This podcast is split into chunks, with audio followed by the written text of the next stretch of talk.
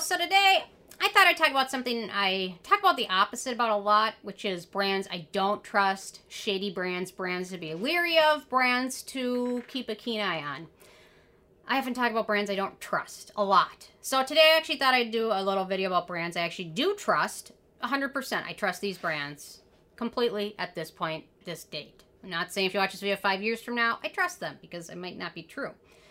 Um, interestingly, um, I would say, had I made this video a year ago, there's so many brands that would have been on that list that would not have made it this this time. Uh, First Aid Beauty would have been one. Paula's Choice, The Ordinary, The INKEY List. Uh, they probably been on this list a year ago, but not today. Not necessarily because of the brand's fault. Um, Paula's Choice is bought by Unilever. I don't really trust them fully. First Aid Beauty, I trust them a year ago today. They've been releasing a lot of new products, a lot faster, and changing ingredients on great formulas, which doesn't make me trust them anymore. The Ordinary, they've been taken over by Estee Lauder last year. The INKEY List, they've probably been on a year ago, but you know what? They've been releasing so many freaking products so fast, I just don't fully trust them at this point. So, might not be the brand's fault or anything. With Paula's Choice, they were bought Uni- by Unilever, and I just don't trust them. I might still trust the brand, but their owner, I don't really trust at this point. So, it's not a incredibly long list. My last shady shady brand video I think was 15 brands long. This one I have one, two, three, four, five, six that I fully trust. Maybe there'll be more in the future. So, okay, let me just start out with Geek and Gorgeous. I trust this brand at this point. They don't seem to release tons of products really fast. They seem to make each product well thought out, has a purpose, has a good ingredient list and great for sensitive skin and pretty affordable. At this point, I trust them. It's one brand I've had great luck with every single product they've released to this date. It doesn't seem like they're in a rush to make money to release tons of products, and they still offer their products for reasonable prices. So at this point, I trust this brand. I've had great luck with every product from them. Next up, Stratia Skin. This brand, uh, they're another brand. They don't tend to release products in a flurry. The owner of the brand is pretty uh, vocal that she's very interested in skincare, skincare research, making skincare products that are great for all skin types, and uh, seems to be pretty ethical. I remember when they announced, I believe it was about a year ago, they're raising their prices. They explained how much they're raising them.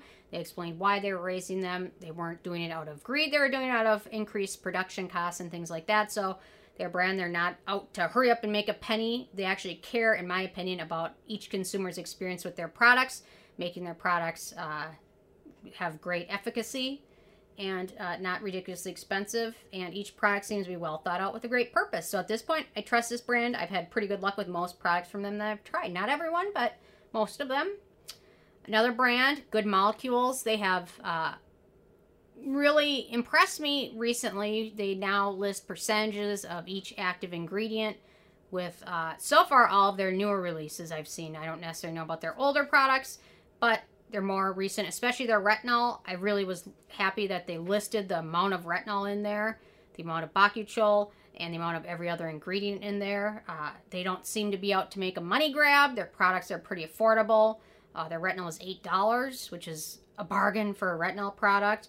And they seem to be pretty transparent, and I've had good luck with a lot of their products. And the other nice thing they did was changing a lot of their formulas, which some had fragrance and essential oils in there. They recently changed some of those to make it better for sensitive skin, so they seem to be committed to that and committed to changing and listening to customers' input and pretty affordable. So at this point, I trust them. Another brand I trust, Regimen Lab. Uh, they don't have a whole crazy line of products, but they have some a core group of products which I've had pretty good luck with a lot of them. Uh, they seem to be very ingredient focused and research focused, and their products seem to be ones that can work for all different skin types, which uh, their vitamin X serum is great, and their level serum uh, is one of my favorites for skin brightening.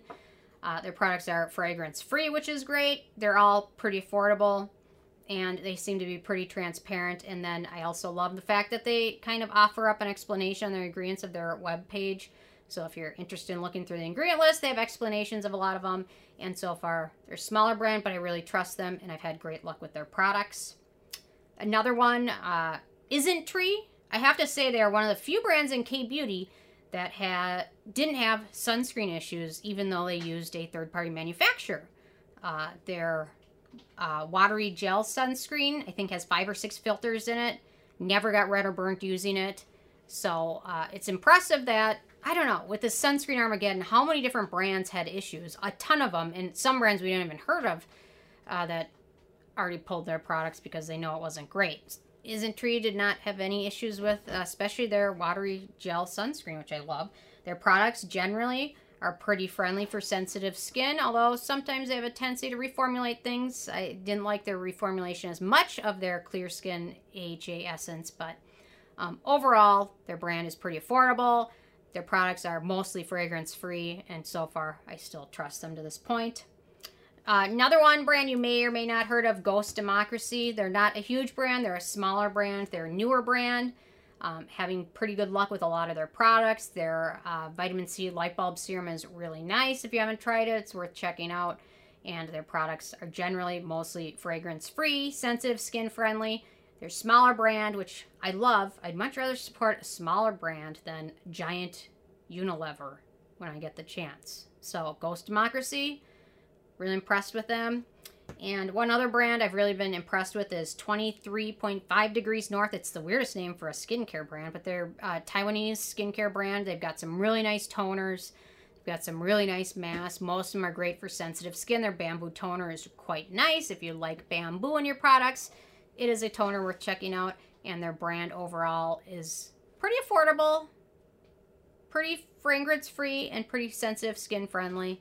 And uh, really enjoy that brand. So crazy. One, two, three, seven. Yeah, seven brands. There's probably more, but I just wanted to highlight brands that I trust, that I trust and have good luck with most of their products. So there's probably some brands that are very trustworthy, but they have fragrance in a lot of them, so I can't use them, so why mention them? So anyway, these are my seven. I'm interested in hearing if you have any brands you 100% trust at this point it's interesting because marketing gets in the way of a lot of things, and there's just not a ton of brands that are really fully transparent and trustworthy these days. It would have been really interesting to see what my list would have been a year ago and how it would compare today because a lot of these brands are newer to me that I hadn't even heard of a year ago. Um, and a lot changes very fast in the skincare world. It is amazing how fast brands come and go and some stick around and then it seems like the bigger they get they eventually get bought by somebody else that i don't like or some giant uh, one of the big six estee lauder l'oreal anyway so those are my thoughts for the day i'm interested in hearing you guys so leave a comment and i will see you guys more later thanks so much guys